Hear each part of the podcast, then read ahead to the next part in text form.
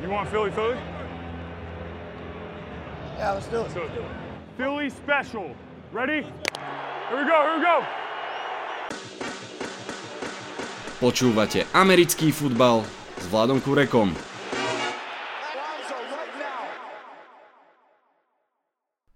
Volám sa Vlado Kurega, hlásim sa vám zo štúdia 8.0.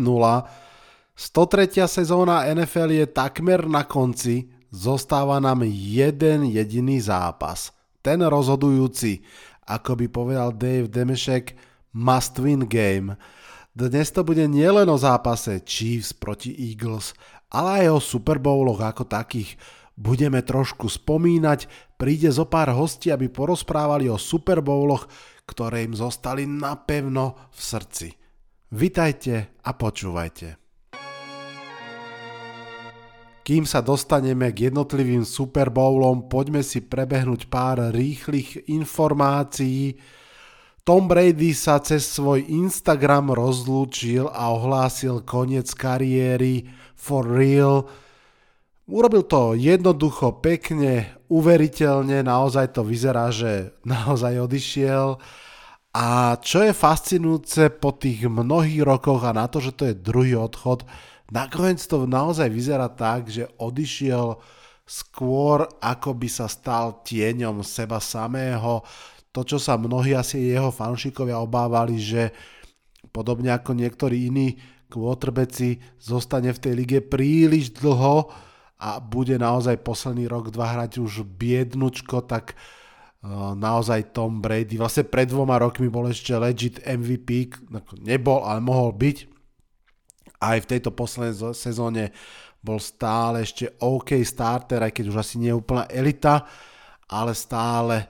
Takže odchádza vlastne naozaj, dá sa povedať, e, v, v prísile. Tá jeho kariéra je úžasná, budeme sa o tom veľakrát rozprávať. Veľa ľudí to spomína, pretože je to taký známy, ale úžasný fakt. Naozaj kariéru Toma Bradyho môžete rozdeliť na tri časti a v každej z nich by bol budúci Hall of Famer. Keď už hovoríme o Sieni Slávy, tak vlastne v tomto roku 2023 ukončili kariéru JJ Watt a aj Tom Brady, čiže to sú dvaja hráči, ktorí budú automaticky pochopiteľne v roku 2028 First Ballot Hall of Fame.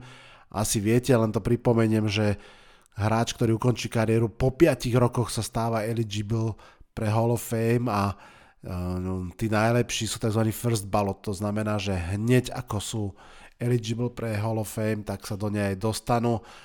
Myslím si, že niektorí ďalší hráči budú radšej si hovoriť, že á, nedávajte ma do tohto ročníka, pretože pri Brady a Votovi tam sú dve miestenky, tuším z piatich, ktoré sú určené pre hráčov, uh, už minuté na betón. Poďme k ďalším informáciám. Tréneri Pomaly sa nám zaplňujú stoličky head coachov v jednotlivých mústvách. Demico Ryan, bývalý defenzívny koordinátor 49ers a bývalý legendárny hráč Houstonu Texans sa stáva novým hlavným trénerom Houstonu Texans.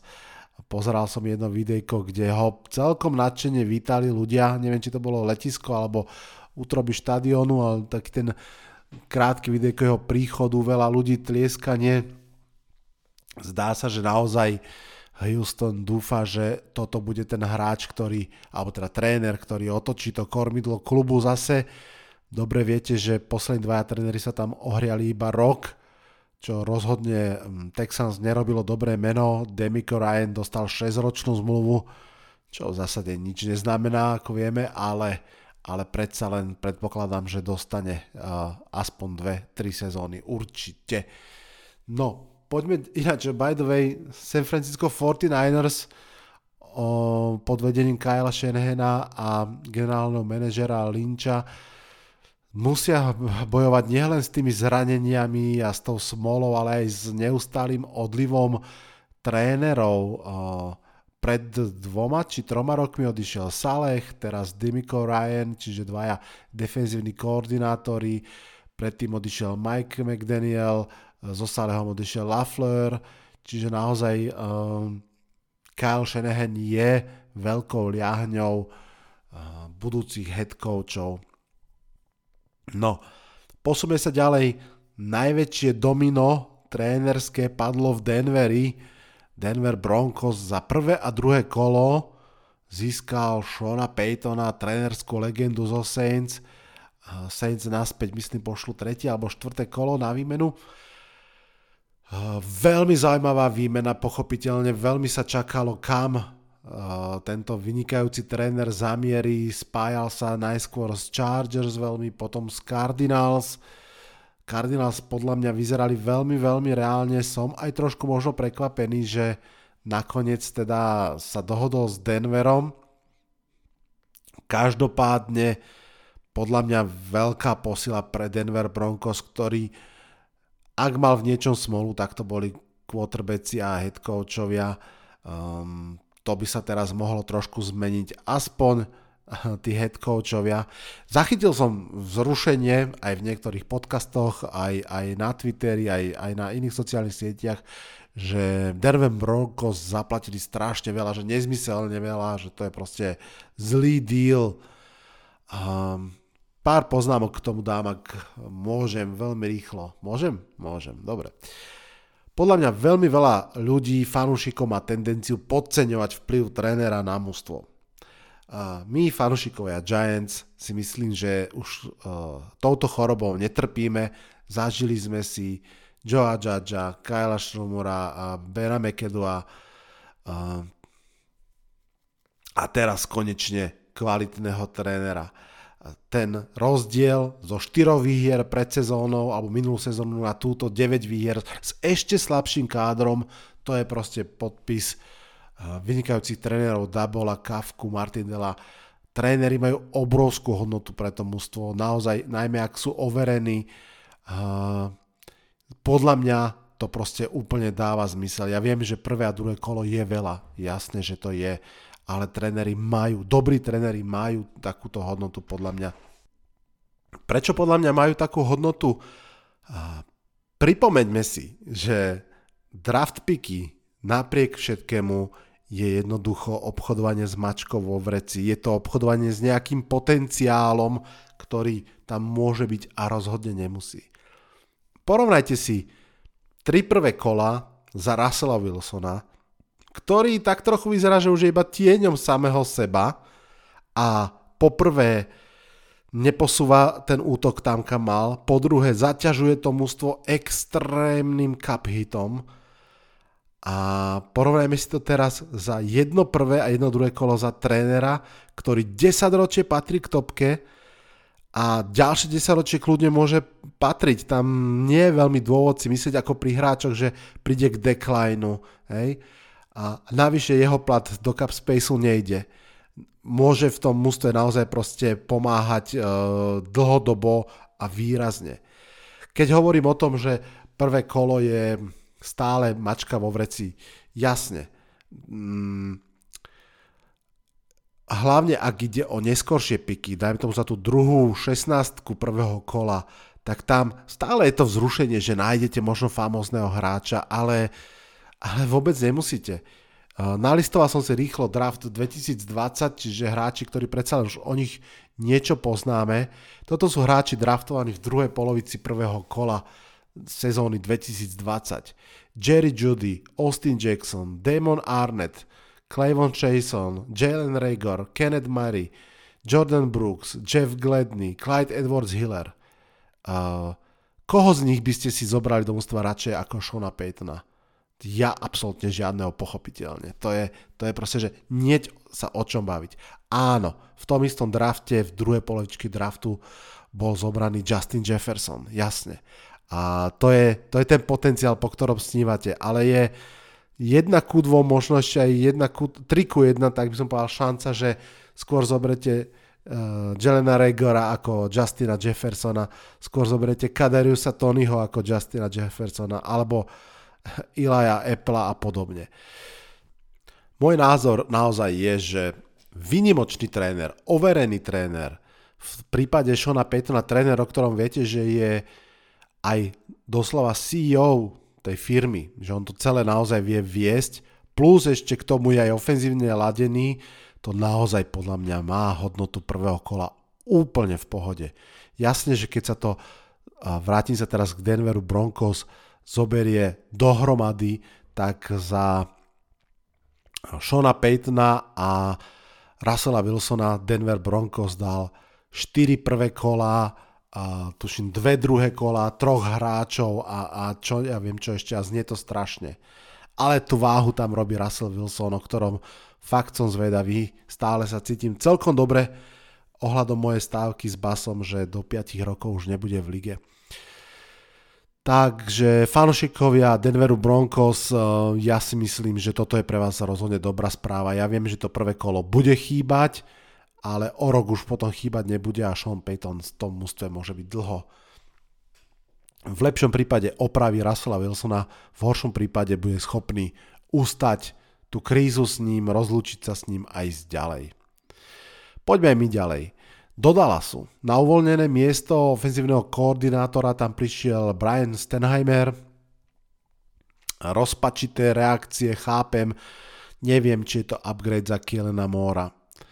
Indianapolis Colts stále hľadajú, vo finále majú tuším e, e, troch či štyroch trénerov, to znamená po dvoch e, rozhovoroch, stále je medzi nimi aj Don Martindale z Giants, ktorému by som veľmi prial headcoachovský job, myslím si, že si ho totálne zaslúži, každým rokom má menšiu a menšiu šancu kvôli svojmu veku, čo je celkom smutné a paradoxné, aj keď to porovnáme s tým Demikom Ryanom, že dostal vlastne job a Don Martindale, ktorý naozaj 10 rokov bol v Ravens, ak sa nemýlim, z toho polovicu ako defenzívny koordinátor, jeden z najlepších obrán, to isté ukázal teraz aj v Giants a podľa mňa naozaj ukazuje, že je headcoachovský materiál, že vie vystupovať, vie viesť celé to mústvo. Takže veľmi by som mu to doprial. Zároveň by som bol strašne rád, keby v Giants ešte aspoň sezónu zostal.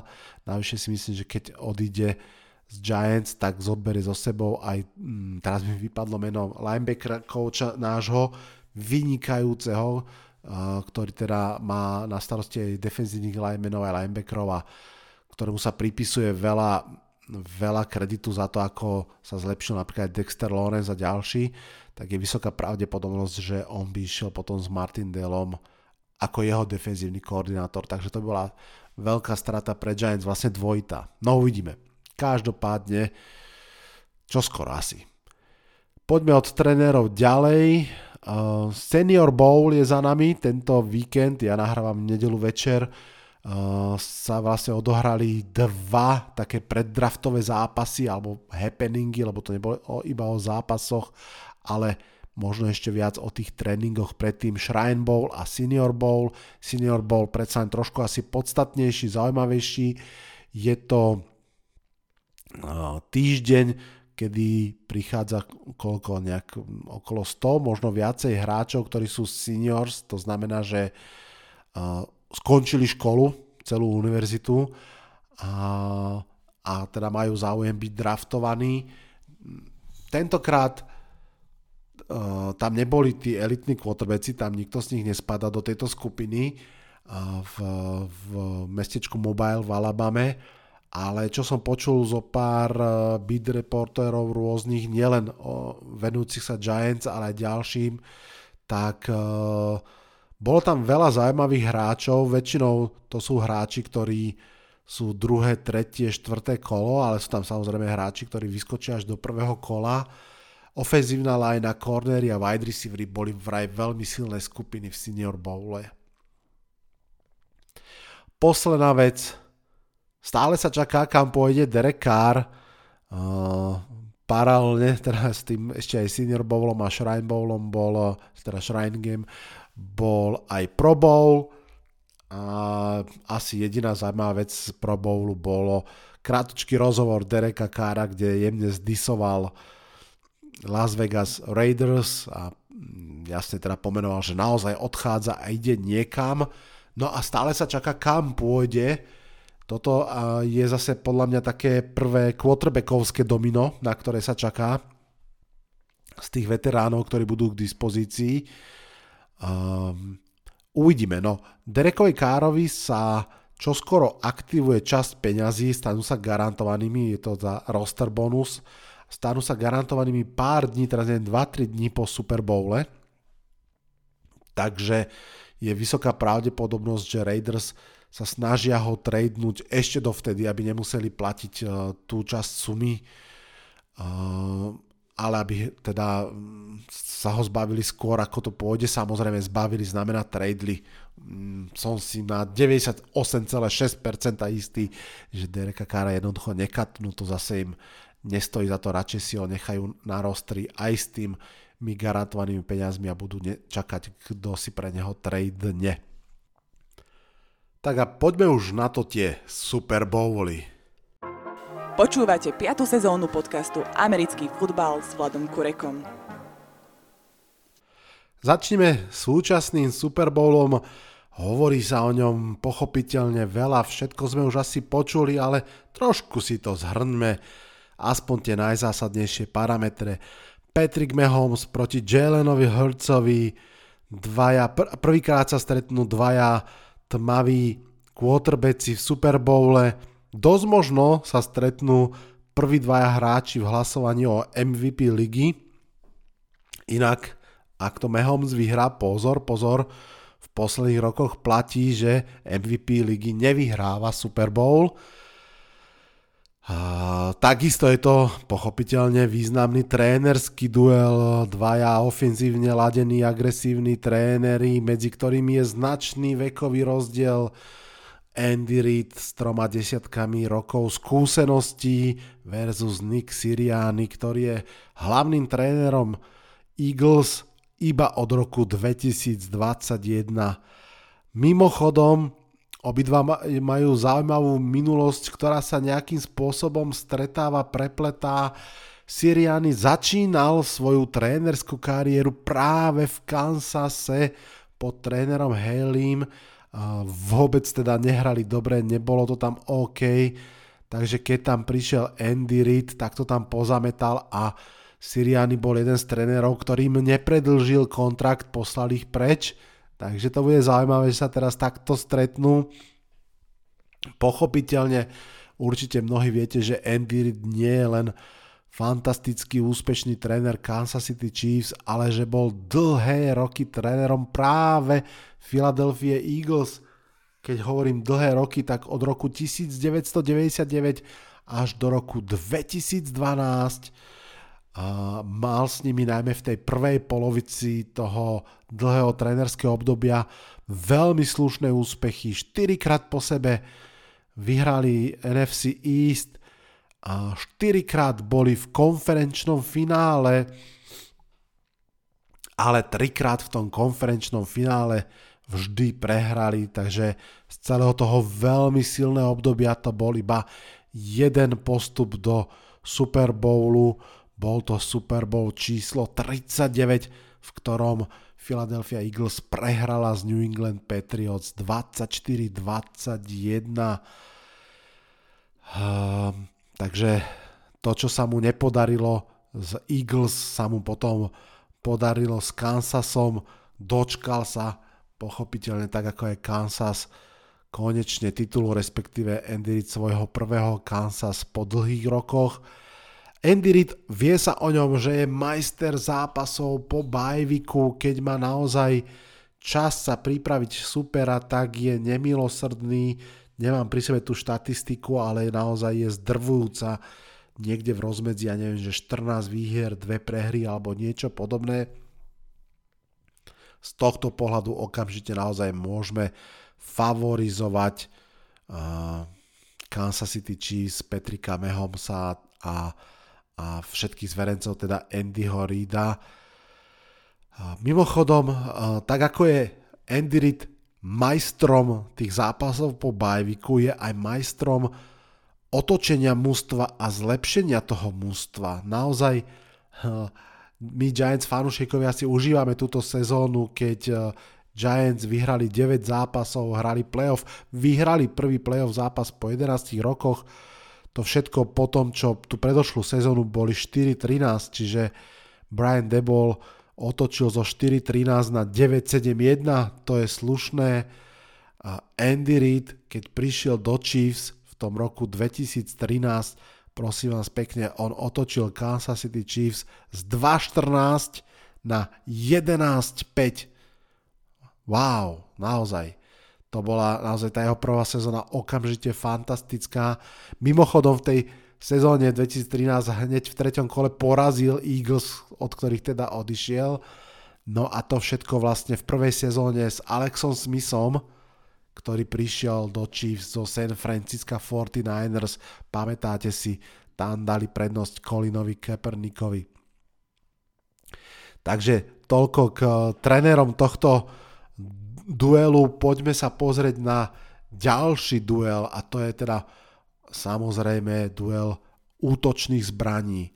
Na jednej strane to je predovšetkým a vlastne tak trochu iba dvojica Patrick Mahomes, Travis Kelsey, na druhej strane je to AJ Brown, Davonta Smith, Dallas Goddard, Miles Sanders, Bostona Scotta nebudem spomínať, on hrá hlavne proti Giants. Opakujem sa, ale z tohto pohľadu je to jasne v prospech Philadelphia Eagles podľa mňa. Ďalšia rovina zápasu veľmi dôležitá front 7 obrany Philadelphia Eagles, Eagles proti ofenzívnej line Kansas City Chiefs. Keď si to pozrieme, poďme tým chalanom aj povedať mená, lebo málo kedy sa spomínajú Graham, Fletcher Cox, Hargrave, Sweat, to je tá predná štvorica, za ním ešte Hassan Reddick. Toto je naozaj tá skupina hráčov, ktorá spolu s svojimi kolegami dosiahla najviac sekov v lige, cez 70, pokiaľ viem, tak tesne atakovali all-time rekord ligový v počte sekov za sezónu.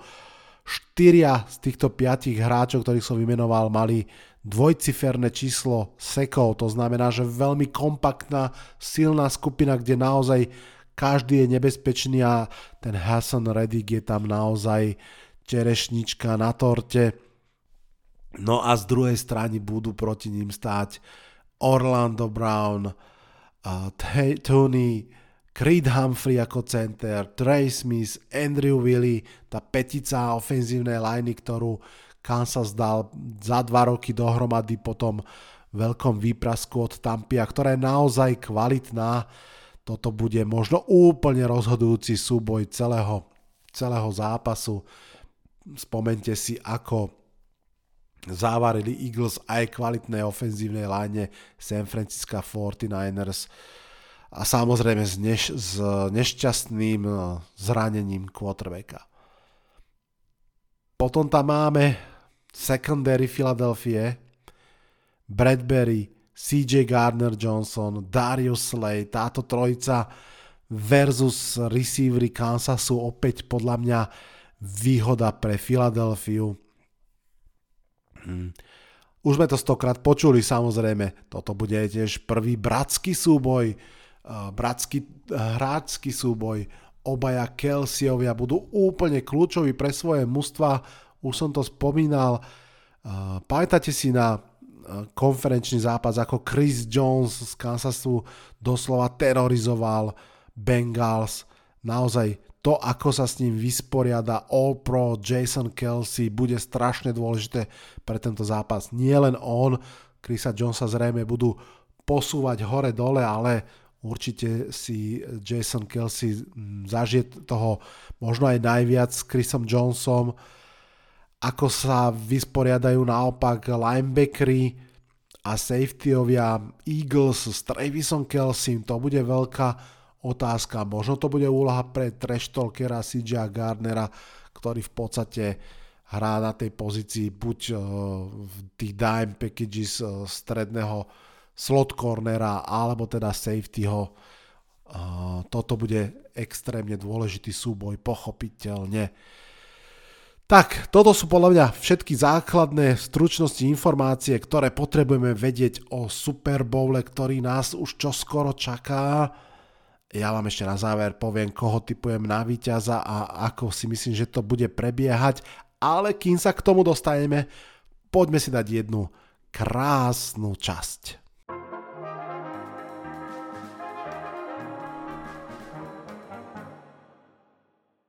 Nazval som si to Cesta do minulosti ako takú oslavu Super Bowlu. Pamätáte si posledné dva roky som, minimálne dva roky som robil vždy v podcaste takú špeciálnu vec, že som eh, spravil anketu s vami poslucháčmi podcastu, kde som sa vás pýtal, aby ste jednou vetou povedali, komu fandíte v Super Bowle a prečo. Určite sa k tomu ešte aj vrátime, ale tento rok som chcel urobiť niečo trošku inšie, no a povedal som si, že poďme ten Super Bowl vyhypovať tak, že sa pozrieme na tie posledné Super Bowly, ktoré máme v pamäti. Eh, nech si pripomenieme celú tú legendu, ktorá stojí za tým pojmom Super Bowl. Navyše, príde mi pomôcť pár hostí, takže k niektorým Super Bowlom odozdám na pár minút uh, mikrofón niekomu, kto, kto ten Super Bowl naozaj zažil a prežil a bude si ho pamätať na veľmi dlho. Tak, poďme na tú cestu do minulosti. Myslím, že to bude pekné. Pripravení? Pred rokom vyhrali Rams nad Bengals, to si všetci pamätáme, to je naozaj najčerstvejšia minulosť a bol to mm, jednak prsteň pre legendu Arona Donalda. Pamätáte si, ako po tej poslednej akcii okamžite ukazoval na svoj prst, sem mi to dajte. Ale bola to inak aj ukážka, že sa dá krátkodobo prísť k úspechu aj tou agresívnou cestou tradeov za vysoké piky. Uh, Navyše je to prsteň pre Matthew Stafforda, Shona McVeya, ale aj Odela Beckhama Juniora napríklad. Poďme ďalej do minulosti, 7. február 2021. Teraz už vieme, že posledný prsteň pre Toma Bradyho, tento získaný v drese Tampa Bay Buccaneers. Pamätáte sa, front 7 Tampy doslova rozbila útok Kansasu a ich doráňanú ofenzívnu lineu nedala Mehomsovi žiadnu šancu. Mehomsov útok dal v tom zápase iba 9 bodov. Brady inak okrem ďalšieho prstenia podľa mňa v tej sezóne a tým Super Bowlom ukázal aj iným veteránom, quarterbackom, že sa dá ísť do iného klubu nie dožívať, ale za cieľom vyhrať. Vlastne po ňom to hneď rok na to úspešne vyskúšal Matthew Stafford a zatiaľ neúspešne to skúša Russell Wilson a ešte uvidíme, čo sa stane s Aaronom Rodgersom. My pokračujeme tripe. 2. február 2020 WASP akcia, druhý kolaps Kyla Shanahana v Super Bowle a prvý prsteň pre Petrika Mahomesa a titul pre Chiefs po veľa, veľa rokoch, neviem či náhodou nie, až po 50 dokonca. 3. február 2019. Možno najnudnejší Super Bowl posledných rokov Patriots s Bradym vyhrali nad Rams s Goffom 13-3. 4. február 2018. Philly Special, veľký príbeh ako náhradník Nick Foles doviedol spolu s trénerom Dagom Pedersenom Philadelphia Eagles do finále a vyhrali pre nich zatiaľ jediný titul Vyhrali ho nad Billom Beličikom a Tomom Bradym už so spomínanou špeciálnou akciou Philly Special. Na tento zápas nám mal trošku pospomínať Maťo Kajgl, ale žiaľ nestihol to, mrzí ma to. What a play call by Doug Peterson. This play call has a chance to be remembered as one of the all-time greats, just going for it and to complete the pass that the Patriots could not. Wow. To Burton, to Foles, Elliott for the extra point. Wow. Musíme ísť ďalej. Sme už vo februári 2017, ďalší legendárny Super Bowl. Spomente si, Atlanta Falcons v ňom vyhrávala 28-3 na konci zápasu aby prehrala v predlžení 34-28. V tom zápase sme videli famózny catch Julia Jonesa, keď bola Atlanta takto, takto blízko, ale nakoniec bol zatienený. pohotovosťou Julia Edelmana, ako tam udržal tú loptu milimetre nad trávou. No a potom už unavená Falcons obrana sa len pozerala, ako do nich White a spol búšili a búšili. Na tento Super Bowl spomína aj Stanley z Bratislava Monarchs. Poďte si ho vypočuť. Ahoj Vlado, čaute všetci poslucháči tvojho podcastu.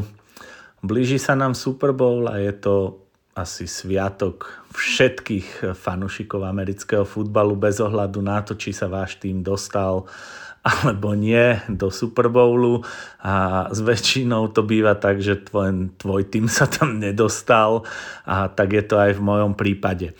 No ale požiadal si ma o to, aby som e, povedal niečo k Super Bowlu, nejaký pamätný. E, keďže som ich videl už e, hrozne veľa, ani neviem, koľko ich bolo, možno už aj okolo 20, možno aj viac. Prvý svoj Super Bowl som videl vďaka Ludovi Gálkovi, a Bratislave Monars eh, vtedy Ludo organizoval v Harley klube eh, Super Bowl a bol to Super Bowl ako má byť. Eh, bolo tam cheerleaderky, hráči Monars vítali, vítali divákov na Super Bowle v uniformách, dokonca Playboy časopis z toho spravil super reportáž v tom Super Bowle sa stretlo, stretli Green Bay, Packers proti, proti New England Patriots a v, vyhrali, vyhrali tam Green Bay. Bol to super, ale žiaľ som ten Super Bowl nepozera, nedopozeral, pretože som musel Eh, na základnú vojenskú službu, bolo to tak dávno, áno, ešte základná vojenská služba bola povinná, takže som asi v polčase musel odísť do Nitry. Čo sa týka ďalších Super Bowlov, tak uh, môj pamätný je určite v, to, v ktorom hrálo Chicago Bears, keďže som fanúšikom Chicaga. Aj to som sa tešil iba prv, prvý moment, keď Devin Hester dal uh, zrejme najdlhším uh, kick-off return touchdownom v histórii Super Bowlu touchdown a potom to už zo Chicago išlo dole vodou. No ale úplne môj najpamätnejší Super Bowl je z roku, z roku 2017 a je to finále New England Patriots proti Atlante Falcons. Všetci dobre viete, kto sa venujete americkému futbalu, že to bol najväčší obrad. No ale ja by som chcel povedať takú zábavnú príhodu. Vždy počas Super Bowlu organizujeme také sledovanie Super Bowl party, kde môžu prísť hráči, ale fanúškovia, alebo len, len proste nejakí náčenci NFL. No a v ten rok sme, alebo som sa rozhodol a chalani s Monarch mi k tomu veľmi dopomohli, že sme to urobili v Boroch, to je nový shopping a bolo to v kine. A bolo tam super promo sme tomu urobili, bolo to také, že úplne, že fajn, že kino, wow, veľký screen a tak ďalej a tak ďalej. Všetko prebiehalo ako malo. Aj sa nám nahlasilo okolo 70 ľudí, nielen teda z Bratislava Monars, ale aj fanúškovia. Zabezpečiť sme tam chceli nejaké občerstvenie, lebo je veľká pravdepodobnosť, že keď prídu veľkí chlapi a, a hlavne fanúškovia futbalu, tak sú hladní. Všetko toto sa nám nejak tak e, podarilo sklbiť vďaka Jozefovi Piťovi, e, ktorý mal obrovské skúsenosti s gastrom, vybavil tam v nedalekej Meduza grupe reštauráciu Kubu a mali sme to všetko tak do, dopodrobna, akože všetko rozplánované a bolo to super. Začal futbal, my sme vedeli, že musíme urobiť asi 80 hamburgerov, čo ale bolo tak, taký škrt cez rozpočet, že nám hrozne ten prenos sekal, keďže bol z nejaký zlý interne, nejaké zlé internetové spojenie. No a akože chalani boli poväčšinou nespokojní a niektorí nám pomaličky, že odchádzali domov a šomrali, bolo to také jednostranné, Brady tam hodil interception, Atlanta bola na koni, no a všetko sa to tak nejak zvrtlo, ešte, ešte dokonca aj polčasová show bola, myslím, že Madonna vystupovala, to už si presne nepamätám. No a všetko sa to zvrtlo tými hamburgermi, kedy vlastne Jozef Piťo, Marek Galka, Matej Havlík sme išli robiť asi 80 hamburgerov, aby nám tí ľudia nepomreli od hladu, tí, čo zostali v tej sále. No a začal sa veľký obrad. My sme mali trošku spálené prsty, nebyť Mareka Galku a Joža Piťa, tak to nikdy nezvládneme, akože to bola veľká vec. No a vyčerpaní po týchto hamburgeroch sme si teda sadli do tej sály, ten prenos nejak akože stále eh, strečkoval, ale už to bolo lepšie. No a začal sa obrovský obrad Patriots. A na tento Super Bowl teda ja určite nikdy v živote nezabudnem. Nie len teda kvôli obratu, ale aj kvôli hamburgerom, ktoré sme robili. No a ešte by som rád dodal, že e, organizujeme už niekoľko rokov Super Bowl party a tento rok, e, Vlado, aj teba by sme chceli pozvať. Budeme v, sledovať v Casino Card pri letisku na Ivanskej ceste. E, čo sa týka, tak bude tam nejaký veľký obraz, bude tam nejaké pohostenie, občerstvenie a tak ďalej, reštaurácia. Ešte nemám presné identifikácie a informácie, ale malo by to byť super. Je tam veľký kabaret, veľké plátno, boli sme tam už aj minulý rok len v inej miestnosti. No a verím, že všetci prídete. Do kasína sú podmienky 18 plus a nejaký čistý register hrácky, ale verím, že si to tam užijeme a že budeme teda sledovať spoločne. Takže keď máte záujem Casino Card Super Bowl Party, Vládo, toľko asi k Super Bowlom. Uh, som rád, že som mohol niečo drobné povedať a verím, že si všetci Super Bowl užijete a že to bude parádny futbal a že to čakanie na ďalšiu sezónu sa nám trošku skráti tým, že to bude veľmi cool a zábavné. Čaute všetci. Tak, putujeme ďalej do roku 2016 ja aj putujem v tomto prípade v priestore, nielen v čase. Nachádzam sa práve v Prahe. Som tam s basom, sme na firemnej párty, z ktorej odchádzame skôr, ideme do hotela, aby sme si mohli pozrieť posledné tango šerifa Peytona Manninga. Denver Broncos v tomto Super Bowle rozbili suverena základnej časti Carolina Panthers 24-10 bol to zápas Pázrašu a Von Millera a jeho parťákov. Mimochodom, to bol Super Bowl číslo 50, ktorý sa ako jediný zo Super Bowlov v tej oficiálnej terminológii označuje arabskými číslicami, teda tými, čo používame aj my a nie latinskými. Lajčíky, zdieľania? Áno, prosím. Sme v Super Bowle 49, je to Super Bowl, ktorý sa odohrával v Arizone, kde sa bude hrať aj teraz. Seattle Seahawks majú loptu na jednom jarde a Malcolm Butler robí jeden z historických kečov, hoci corner a teda obranca interceptol, Russella Wilsona a Patriots ubránili výhru 28-24. To sme vlastne v tom šialenom období, kedy každý druhý rok vyhráva Brady. Dva Super Bowly po sebe vlastne boli v hlavnej úlohe so Seattlom Seahawks a mám tu aj dve spomienky od fanušikov Seahawks, tak začneme Jirkom Kalembom.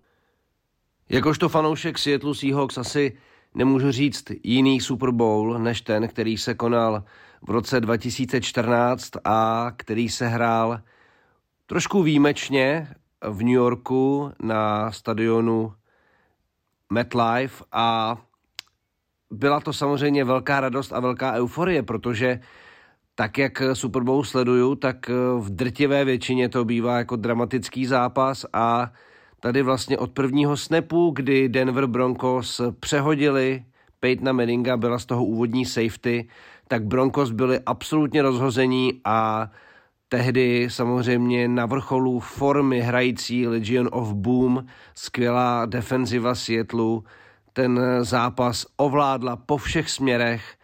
Russell Wilson ani nemusel tolik čarovat, docela dost toho zvládli právě obránci, anebo třeba i Marshawn Lynch po zemi, který tehdy samozřejmě byl jedním z nejlepších running backů celé NFL. No a v podstatě nedokážu si úplně vybavit, kdy naposledy jsem v opravdu velkém zápase viděl Peytona Manninga tak tápat. Absolutním vrcholem pak ještě byl nástup do druhého poločasu a kickoff return Percyho Harvina. Od té doby už jsem jenom slavil a těšil se na konec toho zápasu. Bylo to, byl to nádherný den, pamatuju si úplně ty emoce, to ráno, jak jsem přišel domů a e, řekl jsem své tehdejší ženě, nebo bývalé ženě, že to byl nejlepší den mého života, že Seahawks vyhráli Super Bowl a ona řekla, a co naše svatba? A já říkám, jo, jo, to taky, ale Seahawks vyhráli Super Bowl, víš? No a byl to, bylo to fakt jako nádherná euforie a strašně moc fajn zadosti učinění pro tu partu Píta Kerola, Rasla Wilsona, který tehdy ještě hrál fantasticky a prostě obranu, kde byl Richard Sherman, Kem Chancellor, L. Thomas a tak dále, tyhle ty fantastiční borci, Bobby Wagner samozřejmě jakožto linebacker. No ale jako když říkám A, tak musím říct i B. Já vím, že dotaz teda byl jako na nejlepší Super Bowl, ale já to vlastně od toho úplně nedokážu oddělit, protože rok na to se Seahawks dostali do Super Bowlu znovu a hráli proti New England Patriots. Tohle to teda bylo to utkání, které se na Super Bowl sluší a patří nahoru a dolů. Hawks měli dost štěstí během těch let, možná i v tom konferenčním finále s Green Bay Packers, kdy prostě Russell Wilson hodil asi pětkrát interception až v posledních minutách i díky onside kicku prostě zvládli to utkání dát do prodloužení a pak Doug Bolvin je, je poslal po druhé za sebou do Super Bowlu. No a to, co oddělilo Seahawks od toho, aby se třeba stali dynastií a vyhráli třeba možná další dva, tři Super Bowly, byla závěrečná akce, ke které se tady dostali znovu štěstím, když Jermaine Kers žongloval s míčem, takže se mu odrazil od nohy a ho chytil pár jardů od endzóny a pak namísto toho, co všichni říkají, by Marshawn Lynch, který už měl přes 100 jardů, doběhl do endzóny i s hráči New England Patriots v zubech, tak se házelo a Russell Wilson hodil míč do ruky Malcolma Butlera, který se tam krásně naběhl, anticipoval tu akci a Tom Brady tak získal svůj čtvrtý Super Bowl tehdy. To tak nějak jako od toho se odrazil k těm dalším skvělým výsledkům v další fázi své kariéry. A v Seahawks se něco zlomilo a už nikdy se nedokázali do zápasu o titul, anebo jenom třeba i do, kon- do konferenčního finále dostat. Tak uvidíme, jestli se teď rodí něco lepšího, nicméně prostě jak říkám, když říkám A, musím říct i B, ten nejlepší Super Bowl v životě je bohužel rok na to následován tím úplně nejsmutnějším a Uh, takhle to vlastně spojené mám se Seattlem Seahawks, ale to je prostě uděl fanouška, někdo svůj tým v Super Bowlu třeba nikdy neviděl, anebo je vidí většinou prohrávat a někdo si to vypije takhle jednou nahoře, jednou dole, to je sport a proto tuhle tu ligu a tenhle sport máme rádi, takže Seattle Seahawks, ups and downs, jeden Super Bowl a jeden strašně smutný zážitek s tím spojený. Tolik za mě, loučí se Jirka Kalemba. No a pokračujeme teda k tomu Super Bowlu 48, už ste o ňom počuli.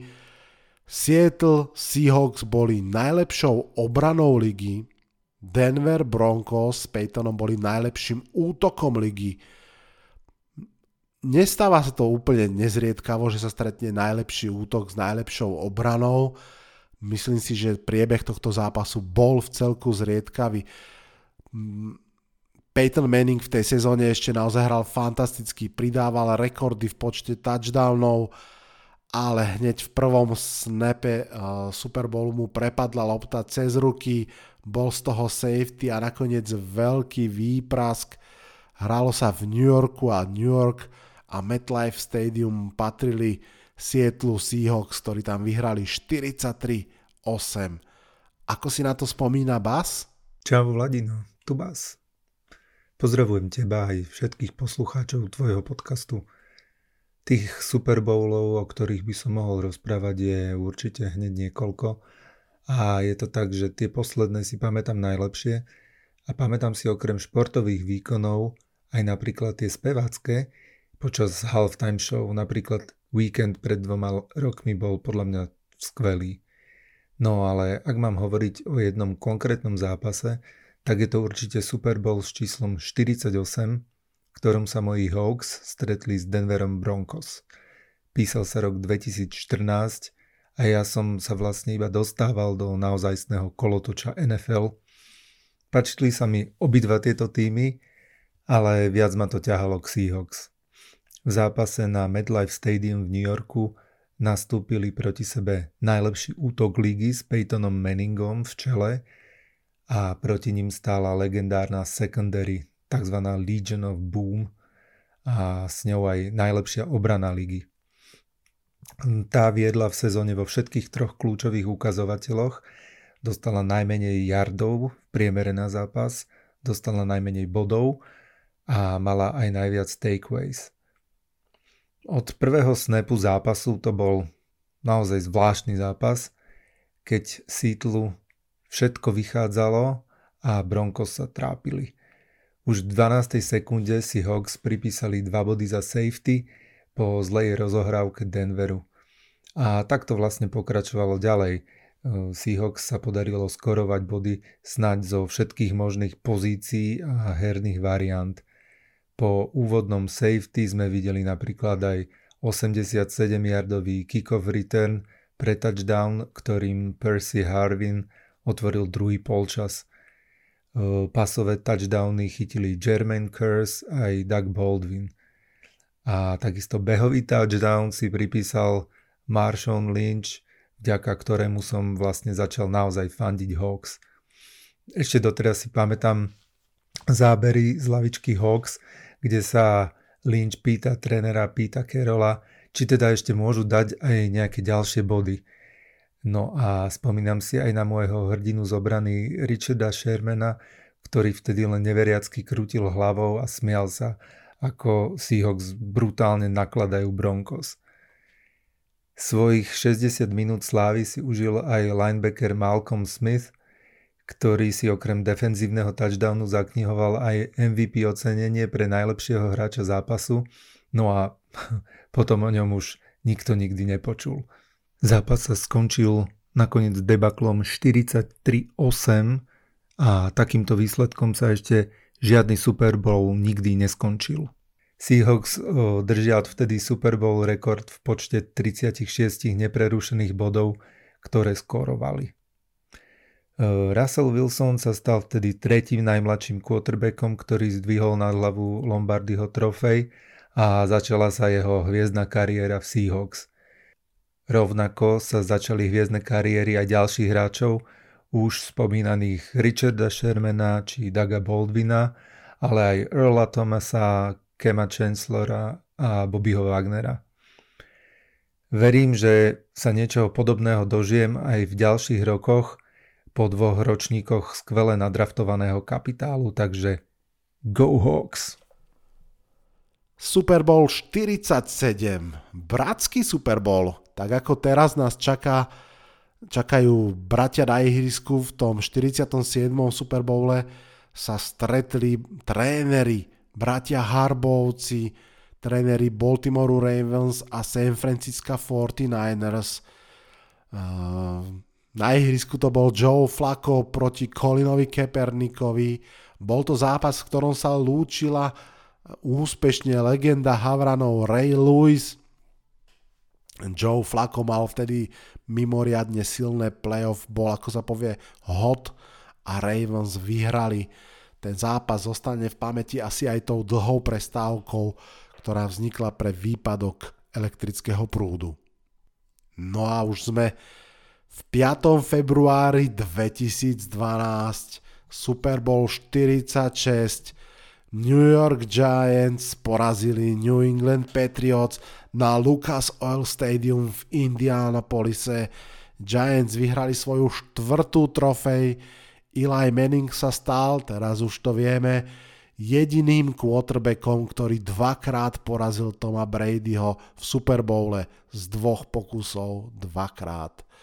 Toto je pochopiteľne môj obľúbený Super Bowl, lebo na rozdiel od toho v roku 2007 som tento naozaj sledoval už poctivo celú sezónu, aj Super Bowl naživo. Viktor Cruz bol fenomenálny, celú sezónu dal touchdown aj v Super Bowle, Hakim Nix a Mario Manningham tam mal ten úžasný sideline catch, jeden z najlepších hodov v Super Bowle, podľa mňa top 3. Uh, dvojca running backov Ahmad Branchov a Brandon Jacobs boli to má taká oldschoolová dvojca, prototyp Blesk a Hrom, sa tomu kedy si hovorilo. Ahmad Brečov bol ten taký maličký, čiperný blesk. Uh, Jacobs, Brandon Jacobs bol dvojmetrový, už trošku pomalý, ale veľmi silný obor. No a samozrejme fantastický pázraž, vedený Jasonom Pierom Paulom, Justinom Takom, Osiu Meniorom, Matiasom Kivanukom, Linwellom Josephom, ktorý je aktuálne ako backup v kádri Philadelphia Eagles. No a ako som vravel, tento Super Bowl zostane v pamäti všetkých fanúšikov tým sideline catchom Mária Manninghama, ktorým Eli Manning založil víťazný drive. Ten sa ukončil tiež celkom pamätne, keď Ahmad Branchov obran ho vlastne pustila zámerne do touchdownu, aby mal Brady čas na odpoveď a Brečo si to uvedomil, chcel si sadnúť alebo zaklaknúť tú loptu, ale už mal také momentum, že sa nevedel zastaviť sadol si začiaru do endzóny pre touchdown, uh, takže Brady ešte išiel na loptu, ale už mu to nebolo nič platné. Poďme ešte do minulosti. 2010, Super Bowl číslo 45, Zatiaľ jediný prsten pre Aarona Rodgersa. Packers v tomto zápase porazili Pittsburgh Steelers 31-25. Ináč to bol teda rok 2011 v skutočnosti. Tak. V roku 2010 to bol Super Bowl 44 New Orleans zasiahnutý hurikánom Katrina tak e, mesto, ktoré trpelo veľkou živelnou pohromou sa takisto nakoniec veľmi tešilo, pretože ich Saints vo finále porazili Indianapolis Colts 31-17 a legendárna dvojica Sean Payton a Drew Brees získala svoj jediný spoločný prsteň. Poďme ešte do minulosti. 1. február 2009, Super Bowl číslo 43, nádherný duel v Tampe na Floride medzi Benom Rotlisbergerom a Kurtom Warnerom, duel medzi Pittsburghom Steelers a Arizona Cardinals.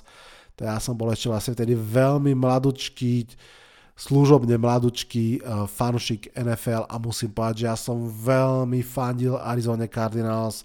Kurt Warner, starnúca legenda, ktorý vlastne končil v tej sezóne mladý, strašne šikovný receiver, nejaký Larry Fitzgerald, k nemu ďalší Hightower, myslím, naozaj fantastický duel, ktorý nakoniec skončil veľkou výhrou Pittsburghu Steelers, niekoľko legendárnych okamihov, či už to bola tá pick six, keď Kurt Warner bol v, end, v red zone a hodil interception, ktorú vlastne Harrison dobehol alebo prebehol ňou celé, celé ihrisko pre touchdown a tam skoro odpadol, musel dostať kyslík.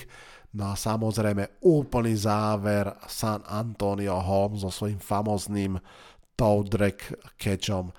Ako si na tento duel spomína fanúšik Pittsburghu Steelers Aleš? Ahoj, tady je Aleš. Já jsem fanoušek Steelers a moje nejlepší vzpomínka na Super Bowl se váže k roku 2009, kdy 1. února Steelers vyhráli svůj zatím poslední Super Bowl. Já jsem někdy na podzim roku 2008 viděl dva zápasy amerického fotbalu a poměrně mě to chytlo a začal jsem si hledat tým, kterému bych mohl fandit. Vybral jsem si Steelers a vybral jsem si je čistě jen proto, že jejich logo vypadalo úplně jinak než logo všech ostatních týmů. Z okolností v tom roce došli Steelers do Super Bowlu, kde se utkali s Cardinals. Eh, ten zápas jsem viděl, myslím, že eh, na Nova Sportu a byl to můj první Super Bowl, který jsem viděl eh, naživo. Pro Steelers to byla skvělá sezona, Tomlin byl druhým rokem coach a všechno šlo jako poměrně hodně nahoru. Skvělí wide receiveri, Ward, Holmes, a proti ním stáli Cardinals s naprosto nestárnoucím Kurtem Warnerem, což pro mě byl v té době poměrně neznámý hráč, protože jsem samozřejmě historii NFL vůbec neznal. A měl skvělýho wide receivera, teda to musím říct, eh, Fitzgerald byl eh, mimořádný. Eh, když jsem se na ten zápas díval, tak samozřejmě ještě pořád ve mně převládal pohled klasického fanouška sokru, evropského fotbalu. A takže rychlé vedení Steelers 10-0, snížení na 10-7 a pak přichází jeden ze zlomových e, okamžiků. Warner háže e, myslím, že jeden yard od, od e, a přichází zásadní pick six od Harrisona a jeho stojardový běh napříč celým hřištěm. To, to byl prostě mimořádný výkon a pro mě úplně fantastická věc. 17-7, po chvíli vedení 27. Přichází čtvrtá čtvrtina a ovlivněný klasickým fanděním ve fotbalu. Říkáte, to, to je jasný, Steelers vyhrajou, tady není co řešit 15 minut, všechny ty zlomy, které se vždycky udějou v posledních dvou minutách, to, na to jsem nebyl ani, ani omylem připraven. No a přichází ta čtvrtá čtvrtina, Fitzgerald snižuje, přichází z ničeho nic uh, problémy a uh, safety, to znamená najednou z 27 je 2016 a přichází další tlak od Cardinals. Skvělá, skvělý pas eh, od Kurta Warnera na Fitzgeralda, ten si středem doběhl pro další touchdown a najednou jsme chvíli před koncem a Steelers prohrávali 20-23. Uh, musím říct, že tehdy jsem viděl taky pořádně poprvé uh, Bena Retlisbergera a byl poměrně mobilní na to, co později a teďka ke konci vlastně bylo při jeho hře dost markantní. A e, Ben vytáhl výborný drive, e, dotáhl to až k endzóně a kde skvělým pasem našel Holmese. Ten, ten prostě předvedl ukázkový catch, kde chytil míč obě nohy na zemi jak hřebík, jenom spadl dolů. 27, 23, 30 vteřin do konce. To, to už jsem si říkal, jasně, tady se nemůže nic stát. A Kurt Warner prostě zase ukázal svoji velikost a přešel během 15 vteřin na 44 yardů a v ten moment zauřadoval výborný, ta defenziva Steelers v čele s Woodleym a ten předvedl parádní, nevím jestli sek a vlastně z toho vyšel fumble a po přeskoumání bylo jasno, balon přišel zpátky ke Steelers a Big Ben zaklekl. Pro mě to byla fantastická fantastický večer, eh, který jsem si neskutečně užil. O, o dva roky později jsem končil už jako o mnoho méně radostněji a od té doby jenom čekám na to, kdy se Steelers znovu objeví ve finále, alespoň v tom finále. Díky a užijte si letošní Super Bowl. Bude skvělý. A už pomaličky končíme tento spomienkový cyklus. Dostali sme sa až do roku 2008, keď 3. februára sa zrodila opäť v Arizóne jedna z najväčších športových udalostí alebo najprekvapivejších športových udalostí v americkom športe Prekvapenie možno podobné jedine tomu, keď amatérski hokejisti USA porazili 80 rokoch sovietský zväz Aj v tomto prípade to bola výhra totálneho outsidera, v tomto prípade New Yorku Giants, ktorí porazili Goliáša, New England Patriots, ktorí boli len tento jeden jediný zápas od Perfect Season. Giants, ktorých celé playoff ani v jednom kole netypol na výhru ani jeden analytik Fox, uh, športovej stanice Fox, čiže ak sa nemýlim 4 kola, 4 analytici, čiže 16 krát Giants počuli, že prehrajú a oni to celé vyhrali. Pochopiteľne legendárny helmet catch, naj, podľa mňa subjektívne najlegendárnejšia akcia histórie Super Bowlu. Veď podľa mňa, keď len toto budete počuť, tak vám obrázky naskočia v hlave samotné. Third down and five. Pressure from Thomas off the edge. Eli Manning stays on his feet, airs it out down the field. It is caught by Tyree. Inside the 25 and a timeout taken. Oh my God. This ball's thrown, and Tyree just goes up for it like a basketball player. Harrison trying to knock it down. And Eli, man, I don't know how he got out of there. I thought he was on the ground, and, and then he came out of the pile and just slings it. That's a great catch by David Tyree. A dáme si na záver ešte jednu spomienku. Veľmi, veľmi som rád, že Denis Schwarz, tak určite SK, nám priniesol ešte jednu výrazne staršiu z pred roka 2000.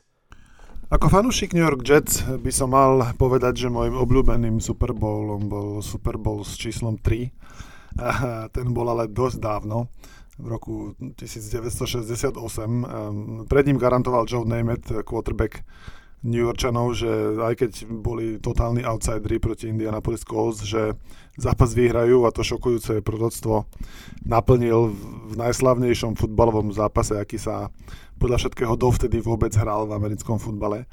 Um, tretí Super Bowl po spojení uh, tých dvoch líg vyhrali Jets 16-13 a ja sa na ten zápas samozrejme nepamätám, lebo až taký starý predsa len uh, nie som. Tak uh, by som vybral z tých, na ktoré si pamätám, svoj svoj prvý, na ktorý si že pamätám a ten sa hral vlastne o 30 rokov neskôr v januári 1998. Ja som bol čerstvo asi pol roka v Amerike na vysokej škole a v San Diegu v Superbole číslo 33 proti sebe hrali Green Bay Packers a Denver Broncos. Um, Packers uh, už mali Breta Farva, obhajovali titul z uh, ročníka predtým No a Broncos sa chceli vlastne s blížiacim uh, koncom kariéry Johna a dopriať práve svojmu quarterbackovi. No, ja som mal za sebou prvý semester na vysokej škole v Alabame.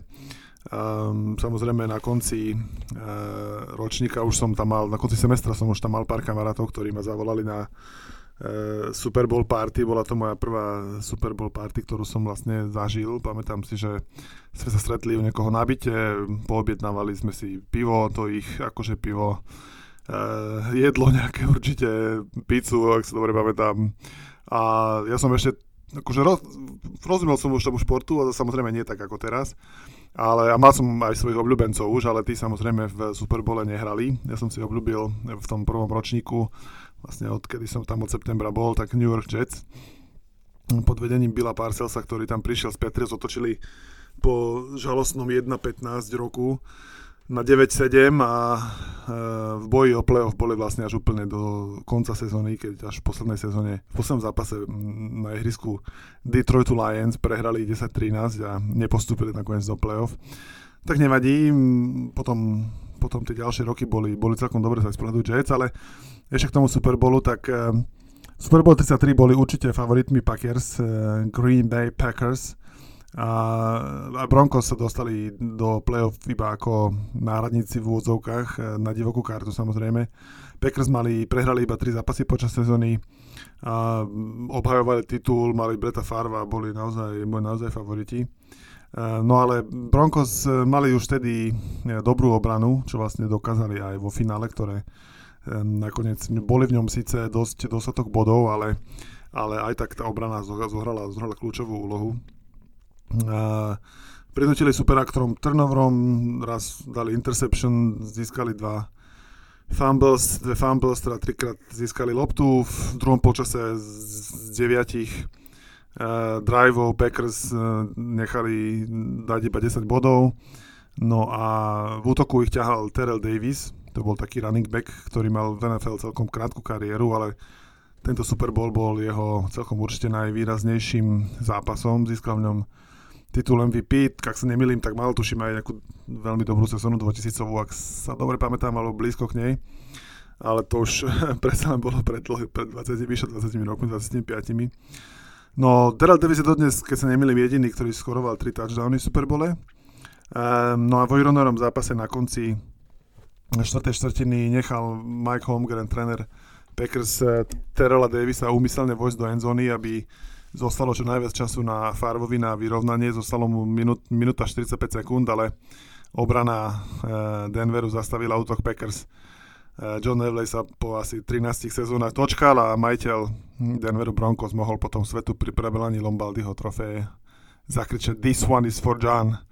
To mi tak utkolo v pamäti aj samozrejme to, že to bola taká žúrka, že to tam bola taká veľká vec, ktorú všetci prežívali, takže odtedy som až dodnes žiadny Super Bowl nevynechal, aj keď musím povedať, že v poslednom čase, v posledných rokoch, najmä keď tam New York Jets ani náhodou sa nepriblížia, tak e, veľmi veľkú časť, ak nie takmer všetko z toho zápasu vždy prespív, ale tak možno to tento rok bude trochu inak. Aj, bude to dobrý zápas, verím a teším sa, že budem mať e, pred sebou, pred sebou teda, teda ďalší Super Bowl.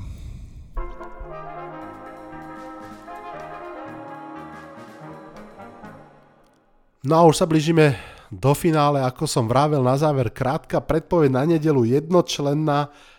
Hm. Budem fandiť dobrému zápasu.